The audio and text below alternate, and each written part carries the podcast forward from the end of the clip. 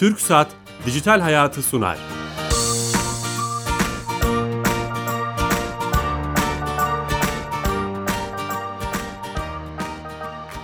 Herkese merhaba, ben Bilal Eren. Teknoloji ve dijitalleşmenin hayatlarımıza etkilerini konu edindiğimiz programımıza hoş geldiniz. 272 haftadır her cuma saat 15.30'da İstanbul Radyo stüdyolarından sizlere seslenmeye devam ediyoruz. Son 5 haftadır koronavirüs pandemisi etrafında hayatlarımızın değişiminde teknolojinin etkilerini konuşmaya çalışıyoruz. Bu hafta ise koronavirüs salgını ile daha çok belirginleşen bilgi ihtiyacını açık veri kavramı üzerinden konuşacağız. Çok değerli bir konumuz olacak. Hacettepe Üniversitesi'nin öğretim üyesi Profesör Doktor Yaşar Tontu hocamız bizimle beraber olacak. Ama her zaman olduğu gibi öncelikle TÜKSAT'a bağlanacağız. Kamunun bütün işlerini dijitalleştiren ve e, E-Devlet kapısı altında bize sunan TÜKSAT'a bağlanacağız. Ve telefon attığımızda Sami Bey bizimle olacak. Sami Bey. Bilal Bey yayınlar. Hoş geldiniz yayınımıza. Hoş bulduk sağ olun. Bu hafta hangi hizmetli servisi bize anlatacaksınız? Bu hafta isterseniz dinleyicilerimize E-Devlet Kapısı'nın sosyal medya hesaplarından bahsedelim. Tamam. Kamu kurum ve kuruluşların elektronik ortamda sunduğu hizmetleri güvenli ve ortak bir noktadan sunan E-Devlet Kapısı'nın Facebook, Instagram ve Twitter'da yer alan hesaplarıyla güncel ve doğru bilgilere, yeni açılan hizmetlere ve duyurulara ulaşmanız mümkün. Ayrıca görüş, öneri ve sorularınızı da Facebook, Instagram ve Twitter'dan bizlere iletebilirsiniz. Dinleyicilerimize sahte E-Devlet Kapısı sosyal medya hesaplarından uzak durmaları konusunda da uyaralım. Facebook ve Instagram'da E-Devlet Kapısı hesaplarıyla güvenli ve doğru bilgiye ulaşabilirsiniz. Evet bugünlerde çok fazla sahte hesap var. Ee, çok güzel bir uyarı yaptınız. Teşekkür ederiz bu anlamda. Ben teşekkür ederim. İyi yayınlar diliyorum. Evet teşekkür ederiz ve TÜKSAT'a bağlandık. Ee, emekleri için teşekkür ediyoruz. Pandemi sürecince E-Devlet kapısını daha fazla kullandığımız aşikar. Rakamlar da bunu ortaya koyuyor. Yeni katılan dinleyicilerimiz vardır aramıza. Hacettepe Üniversitesi öğretim üyesi Profesör Doktor Yaşar Tantı hocamızla açık veri kavramını konuşacağız. Hocamız telefon attığımızda. Hocam hoş geldiniz. Hoş bulduk. Teşekkür ederim. Nasılsınız hocam? Sağlığınız, keyfiniz? Teşekkür ederim. Gayet iyi. Saklanıyoruz. Saklanıyoruz. Evet hocam kurallara uymaya çalışıyoruz. Evde kal prensibi e, çerçevesinde. Hocam e, bugünlerde açılışta da bunu vurgulamaya çalıştım. E, e, veri kavramı özellikle açık veri kavramının çok önemli olduğunu bir kez daha gördük. E, işte Sağlık Bakanlığımızın e, öncülüğünde her gün bazı veriler açıklanıyor. İşte oradan bazı çıkarımlar da yapıyoruz. Hani çok hayatımıza girmiş bir durumda. Ama isterseniz açık veri kavramıyla başlayalım hocam. Hiç bilmeyen dinleyicilerimiz için açık veri nedir, önemi nedir? Hay hay. Ee, açık veri tanım olarak bazı verilerin e, telif hakları, patentler ve diğer denetim mekanizmaları e, olmaksızın herkes tarafından kullanılabilmesi, bu verilere erişilebilmesi, başkalarıyla paylaşılabilmesi ve gerekirse yeniden kullanılabilmesi anlamına geliyor. Kuşkusuz bu son derece önemli bir konu. Özellikle de biraz önce sözünü ettiğiniz COVID-19 çerçevesinde bakıldığında son birkaç aydır gerek araştırma çıktılarının gerekse o çıktıların yaratılmasında kullanılan verilerin hem yayıncılar tarafından hem de kamu otoriteleri tarafından e, olabildiğince açılmaya çalışıldığına e, tanık oluyoruz ki bu çok son derece sevindirici. Gönül ister ki normal zamanlarda da bu veriler bir şekilde açık olsun. Doğru. Evet hocam onu soracağım. Açık veri bir de kapalı veri var o halde değil mi? Yani bu günümüzde bu veri kavramına belki bakmak lazım. Ee, çeşitleri de kapalı veri de bir çeşit olarak söyleyebilir miyiz?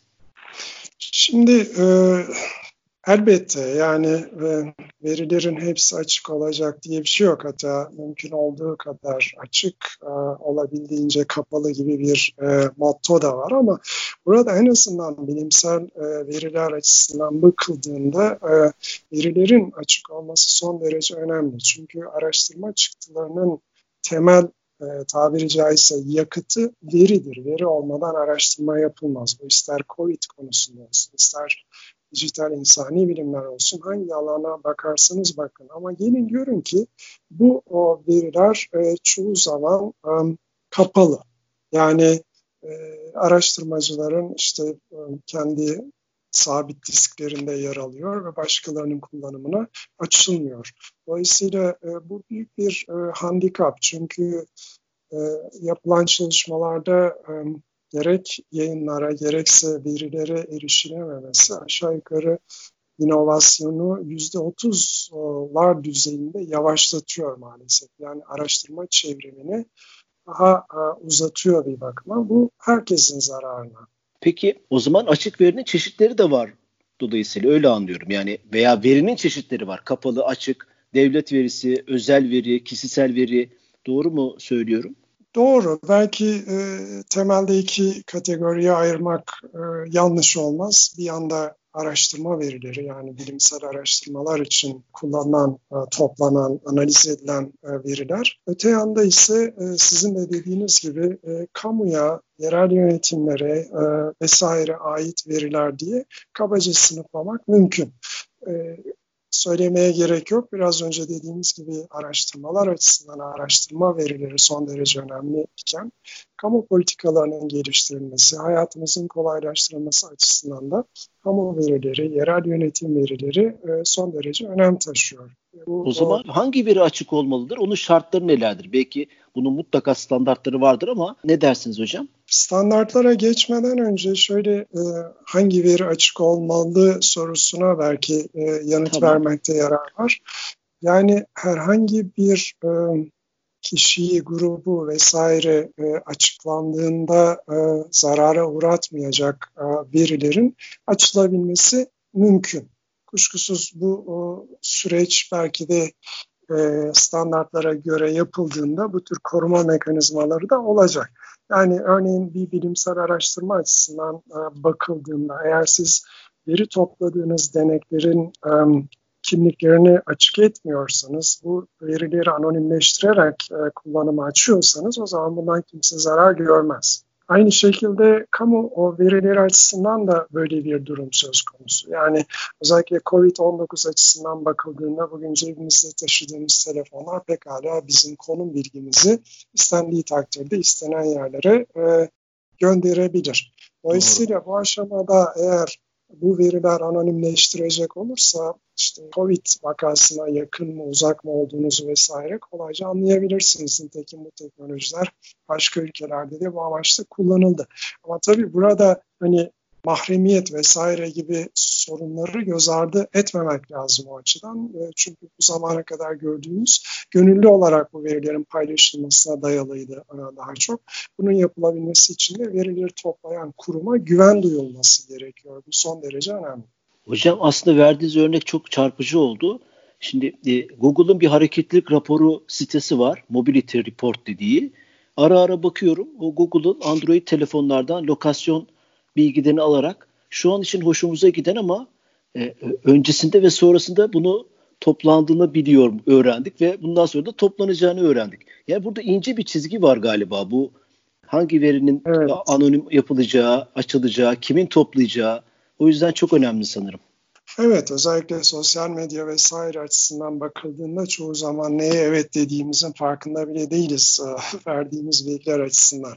Ama en azından e, biraz önce sözünü ettiğimiz araştırma verileri, kamu verileri, devlet verileri vesaire söz konusu olduğunda bunu daha sistematik bir şekilde yapabilmek mümkün. Çünkü e, bu süreçler, standartlar vesaire tanımlanmış durumda.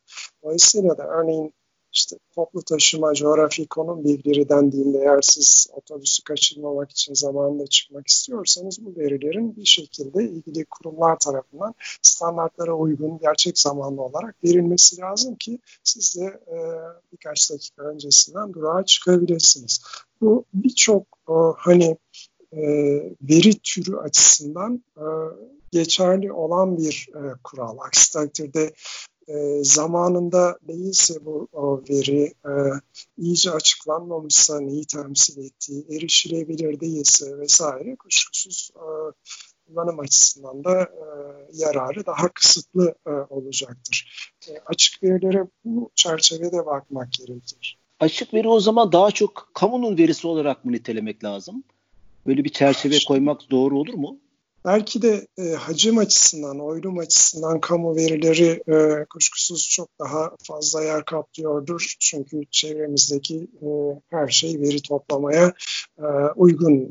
Bugün in, nesnelerin internetinden söz ediyoruz. Sensörlerden tutun da cep telefonlarımıza kadar her şey sürekli aslında veri e, üretiyor ve bunu belirli bir yere üretiyor. Dolayısıyla en azından hacim açısından e, kamu, yerel yönetimler vesaire e, daha çok veri üretir diye düşünülebilir ama öte yandan özellikle büyük veri üreten bilimsel araştırmaları da e, gözden uzak tutmamak lazım. Örneğin parçacık fiziği alanında araştırmalar yapılan CERN'e baktığınızda e, 30 petabayt veri üretiyor e, ki o kadar büyük bir veriden söz ediyoruz ki yani e, bunları e, depolamaya yerimiz yok. Yani bütün dünyadaki depolama kapasitesini kullansanız bile bunu depolamak mümkün değil.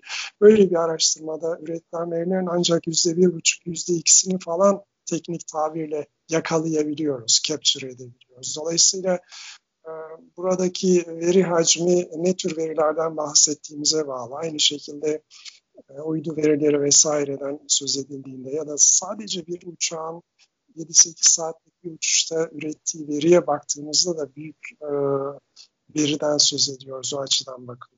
Evet. Hocam sizi bulmuşken tabii çok soru sorup çok cevap almak istiyoruz. Adeta bilginizi söylemek istiyoruz. Yeni katılan dinleyicilerimiz vardır. Hacettepe Üniversitesi öğretim üyesi Profesör Doktor Yaşar Tonto hocamızla açık veriyi ve bu kültürü konuşuyoruz. Bu bir kültür gibi öyle anlıyorum hocam. Örneğin şimdi bu pandemi sürecinde Çin'i suçluyor bazı devlet, e, hükümet yetkilileri. Onu yakından görüyoruz. E, benim aklımda soru işaretleri yok değil. Sanki bu e, hastalık ilk ortaya çıktığında veya 4-5 kişi ilgilendiriyorken bunları şeffaf bir şekilde Dünya Sağlık Örgütü'yle veya kamuoyuyla paylaşsaydı en azından kendi içinde belki de sanki daha iyi önlem alınabilirdi. Yani devletler e, e, veya işte kamu diyelim bu açık veri konusunda bir kültüre sahip değiller gibi dünyada. Bilmiyorum dünyada mutlaka bununla ilgili araştırmalar, endeksler vardır ama ne dersiniz hocam? Elbette açıklık doğası gereği e, saydamlığı, hesap verebilirliği vesaire içinde barındıran bir kavram. Dolayısıyla da daha çok demokratik yönetimlerle e, ilişkilendirilen bir kavram. O açıdan bakıldığında da e, ister istemez e, bugün e, birilerin ya da e, araştırma çıktılarının açıklığına bakıldığında kapalı yönetim biçimlerindeki açıklık düzeyi ile açık yönetim biçimlerindeki arasında son derece büyük fark var. Bu ister devlet verisi açısından olsun, ister araştırma verileri açısından olsun. İki e, kulvarda da aynı şeyi görüyoruz. Çin özeline gelindiğinde e, sizin de sözünü ettiğiniz gibi özellikle Ocak ayında çıktığı süre içerisinde bu bilginin e, dünya ile paylaşılmaması konusunda ben de e, bazı şeyler okudum.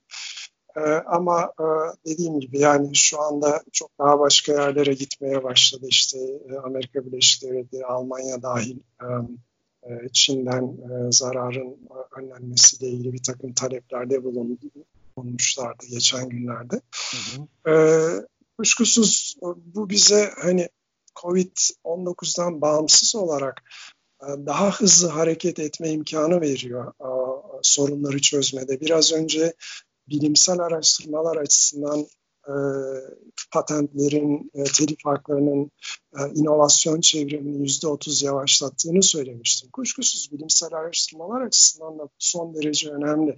Örneğin alıp bunu korona virüsüne uyguladığınızda ne bileyim bir aşının 6 ayda bulunabilecekken 12 ayda bulunması hepimizin zararına.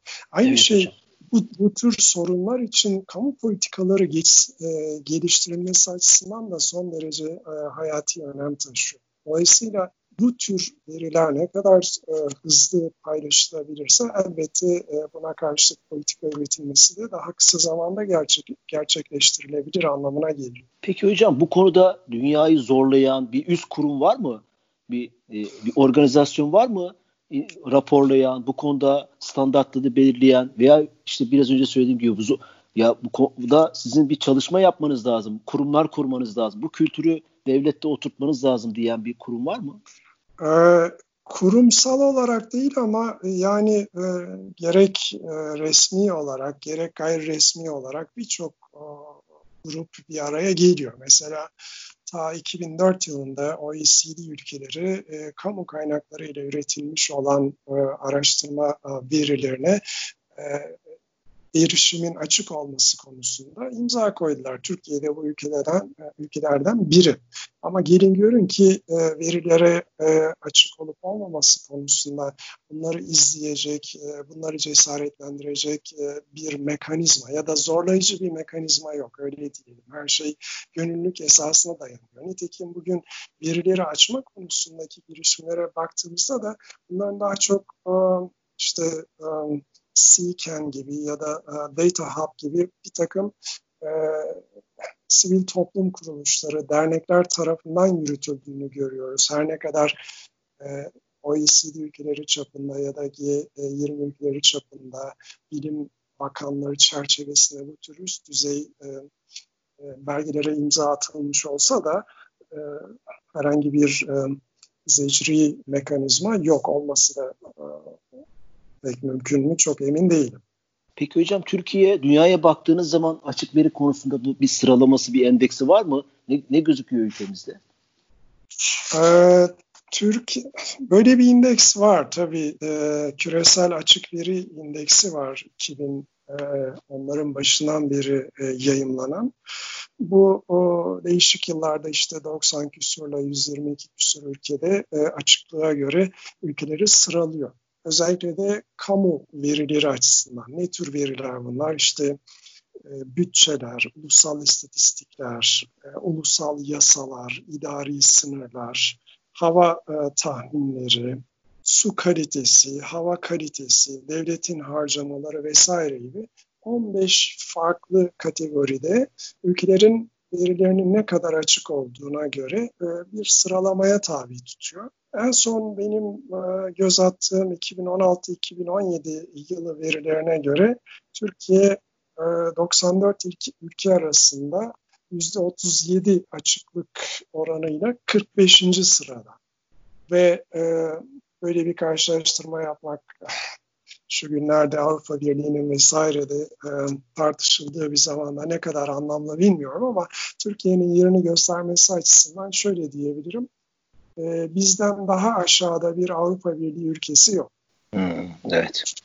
Peki hocam %37 açıklık dediniz. Birincinin örneğin yüzde aç, açıklık oranı ne? Hani birinci, ikinci, üçüncü ülkenin veya ilk beş ülkenin hani bizim doğruyu ee, anlamamız için bir kriter olabilir. Tayvan'da sanıyorum birinci yüzde 90 civarında. Yani Oo, 100 üzerinden ölçüldü. Evet. Çok, dolayısıyla çok... evet buyurun. Gitmemiz gereken çok yer var. Öyle anlıyorum yani. Elbette, Yüz... elbette. Yani e, şöyle söyleyeyim. E, örneğin bazı verilerin, kamu verilerinin niye e, kapalı olduğunu makul gösterecek bir neden göremiyorum ben. Yani örneğin hava kalitesi, su kalitesi, ulusal haritalar, konum bilgileri, e, vesaire bizde kapalı. Tam 5 kalem var ki 15 kalemden tamamen kapalı Türkiye'deki kamu veri. Bu konudaki yani, farkındalık mı yok hocam e, kurumlarımızda yani veya yetkin insan mı yok? E, başka e, hukuki engeller mi var? Hani buradaki engeller neler? Benim görebildiğim en büyük engel kuşkusuz sizin dediğiniz gibi bu açıklık kültürü de işin içerisinde ama bu verilerin açılabilmesi için gerekli e, altyapı, e, mevzuat vesaire gibi eksiklikler var. Bu hem araştırma verilerinin açık olması ile ilgili bir olay hem de e, kamu verilerinin açık olması ile ilgili. Dolayısıyla yani e, kişilere ister araştırmacı olsun ister kamu kurumu verilerini aç işte bu herkesin yararına demek kolay ama bir baktığınız zaman örneğin e, şu anda Türkiye'de gerçekleştirilen koronavirüs e, verilerini açmaya kalksanız bunun için bir altyapı var mı deseniz ben gösterecek bir e, şey göremiyorum. Yani TÜBİTAK'ın e, yakın zamanda başlatmış olduğu bir açık veri web sayfası var ama burada daha çok açık veri el kitabından alınmış bir takım bilgiler var vesaire. Sağlık Bakanlığı'nınki o kadar da zengin değil. Sadece günlük donuk vaka sayısını vesaire bildiren bir sayfası var. Dolayısıyla sanıyorum temeldeki en büyük eksiklikler genelde bu işte altyapı, kolayca bu verilerin girilebilmesi için e, yaratılmış bir arayüz olup olmaması son derece önemli o açıdan bakıldığında. Evet. Ve tabii ki fark ve tabii hocam. ki farkındalık da çok estağfurullah. Tabii ki farkındalık da çok önemli. Yani özellikle bizim gibi açığın varsayılan bir norm olmadığı ülkelerde yani e, verilerin açık olmasının zaten default e, varsayılan bir e, yaklaşım olması bizde öyle bir şey yok. Yani birçok ülkede de yok ama öyle olunca da ister istemez insanlar gerek yayınları gerekse verileri konusunda tırnak içinde kıskanç davranıyorlar. Acaba ben veriden daha fazla bir şeyler üretebilir miyim ya da bir şeyler kaçırıyor olabilir miyim gibi bir takım daha küçük ne diyelim amaçlı bazı şeyler öne çıkabiliyor maalesef. Ya bireyin bilgi cimrisi, veri cimrisi olması çeşitli motivasyonlarla anlaşılabilir ama devletin hani bizden aldığı veriyi bize tekrar verecek şekilde bu kültüre sahip olması e, bence çok önemli. E, bu dediğiniz gibi bir kültür olacak.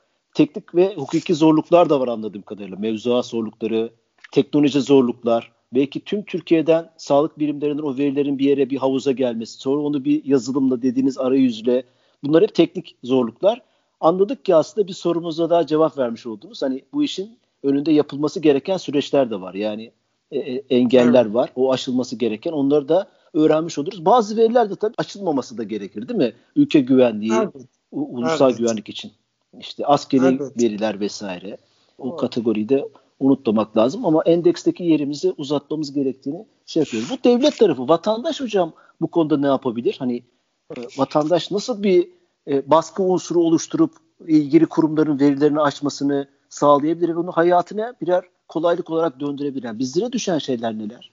Ee, şimdi bize düşen vatandaşı ben çok geniş e, şeyde alacağım bunu hani araştırmacılar vesaire de dahil olmak üzere Örneğin araştırma tarafından başlayalım. Eğer bir e, araştırma için veri topladıysak, ya diyelim ki bunların gerek kendi web siteleriniz aracılığıyla, gerekse üçüncü parti web siteleri aracılığıyla ya da yaratabileceğiniz bir uygulama aracılığıyla pekala paylaşabilirsiniz. Nitekim biraz önce sözünü ettiğimiz Data Hub gibi, Seeken gibi e, web sitelerinde bu süreçler, kullanılması gereken standartlar konusunda epeyce bilgi var. Aynı şey tabii kurumsal açıdan da yapılabilir. Yani kurumsal verilerin, kamu verilerinin açılması e, için de aynı kaynaklardan yararlanılabilir. Bunlar konusunda hani sadece üst düzeyde diyelim ki e, bilim bakanlarının OECD'nin açıklıkla ilgili protokolünü imzalaması yetmiyor. Aynı zamanda e, daha orta ve mikro düzeyde de bunların yerleştirilmesi gerekiyor. Bunun yapılabilmesi için de biraz önce sözünü ettiğim işte bu e, altyapının olup olmaması, farkındalığın olup olmamasına geliyor iş. Dolayısıyla vatandaş sözcüğü son zamanlarda aslında son derece önemli hale geldi. Bu ister kamu verileri açısından olsun, isterse bilimsel araştırmalar açısından vatandaş bilimi diye bir kavram var. Bu da e, bu tür verilerden vatandaşların yararlanarak e, o verilere daha farklı gözle bakması, belki de araştırmacının göz ardı ettiği farklı tekniklerle aynı verileri analiz etmesi gibi birçok değişik şeyler yapılabilir. Eğer bu veriler kapalıysa biz e, maalesef hiçbir şey yapamıyoruz.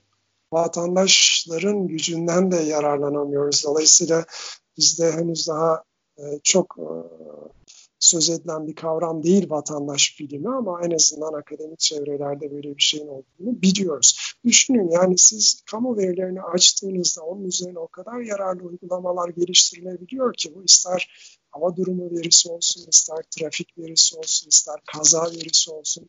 Bugün radyolarımızda pekala insanlar bağlanıp işte trafik şu şurada yoğun vesaire diyebiliyor ama biraz önce gördüğünüz gibi devlet verisi olarak biz e, işte hava tahminleri verisini ya da su kalitesi verisini ya da hava kalitesini verisini paylaşmadığımız için dolayısıyla bunlar üzerine katma değer katılamıyor e, vatandaşlar ve araştırmacılar tarafından. Bu gene hepimizin e, zararına diyelim ki husus.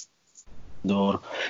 Sokağın kitle kaynakları da diyorlar buna. Gücünü yansıtamadığı, gösteremediği boş bir alan olmuş oluyor dediğiniz gibi. Bu veriler evet. açılsa E, Birçok evet. uygulama geliştirilir. Çeşitli disiplinlerde insanlar ve hayatımızı kolaylaştıracak şeyler olabilir. Bir, şöyle bir örnek okumuştum hocam. İngiltere'de Manchester'da bir organizasyon düzenlenmiş. Kalp krizi geçiren hastalar için elektroşok aleti lazım hızlıca. En çok yoğunluk haritasına göre en çok kalp krizi geçirilen noktalara elektroşok cihazı koymuş çeşitli kulübelerde belediye ve insanlar ambulans gelinceye kadar bu elektroşok cihazlarıyla müdahale etmişler. Hayat kurtarmada %30'luk bir fark yaratılmış. Herhalde açık verinin en kıymetli olduğu şeylerden biri uygulamaya dönüşmüş. Evet, evet. Yani bu e, hayat kurtaran bu tür e, şeyler için geçerli olabildiği gibi çok daha gündelik sorunları çözmek için de kullanılır. Yani benim de e, hatırladığım şu anda bir örnek diyelim ki e, bizde de büyük şehirlerde e, park için para ödüyorsunuz vesaire belirli bir yerde sürekli park cezası kesiliyor. Nasıl olur diye verilere bakıldığında aslında orada çok iyi işaretlenmediği için arabaların park ettiği ve dolayısıyla ceza yedikleri ortaya çıkıyor. Bunu vatandaş bildirdiğinde de e, bu sorun çözülüyor. Dolayısıyla bugün yaklaşık e, yani 60-70 tane açık veri e, setleriyle ilgili standart var. Hani e, hayat memat meselesi olan konulardan ne bileyim herhangi bir şehirde e, kamuya açık tuvaletlerin nerelerde olduğuna kadar bu verilerin nasıl düzenleneceği standartlar geliştirilmiş durumda. Önemli olan bu verilerin e, bulunabilir olması, erişilebilir olması ve e, makinece okunabilir bir şekilde açık olarak topluca transfer edilebilmesi ya da edilmese bile o verilere erişilebilmesi ki böylece biz bu veriler üzerinde ikinci analizler yapabilelim ya da bunlarla ilgili uygulamalar geliştirebilelim ve o verilere daha fazla değer katalım. O açıdan e, bugün nitekim COVID söz konusu olduğunda geldiğimiz noktada burası. Aşağı yukarı 60 bin civarında makale ve e, onlarca belki de yüzlerce COVID-19 ile ilgili veri seti şu anda gerek Avrupa Veri Portalı aracılığıyla gerekse e, açık veri projesi aracılığıyla değişik yerlerden erişilebilir durumda. E, bu da e, aslında son derece önemli. Baktım bu şeyden önce acaba Türkiye'den herhangi bir e, açık e, veri girilmiş mi diye ama maalesef göremedim. Ama evet. Tunus'tan tutun Arjantin'e kadar vesaire çok ufak konularda bile olsa COVID-19 ile ilgili verilerini e, birçok ülke e, açmış durumda o açıdan. Bu bir kültür meselesi hocam anladığımız kadarıyla. Ama şunu anladım bunun bizim ikinci programını yapmamız lazım hocam. O kadar konuşulacak şey var ki maalesef vaktimizin sonuna geldik. Ee, ama çok değerli ben çok konuştum galiba. Hayır çok çok güzel çerçevelediniz hocam ama kesinlikle ikincisini yapmak lazım. Bu iş nasıl doğrulanır, standartları nedir, açık hali nasıl getirilir gibi birçok soru soramadım. Hocam şeref verdiniz. Ağzınıza sağlık. Estağfurullah. Teşekkür ederim e, davet ettiğiniz için. Sağ olun hocam.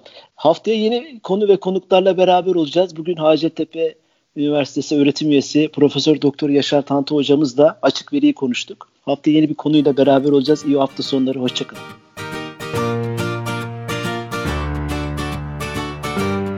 Türk Saat Dijital Hayatı sondu.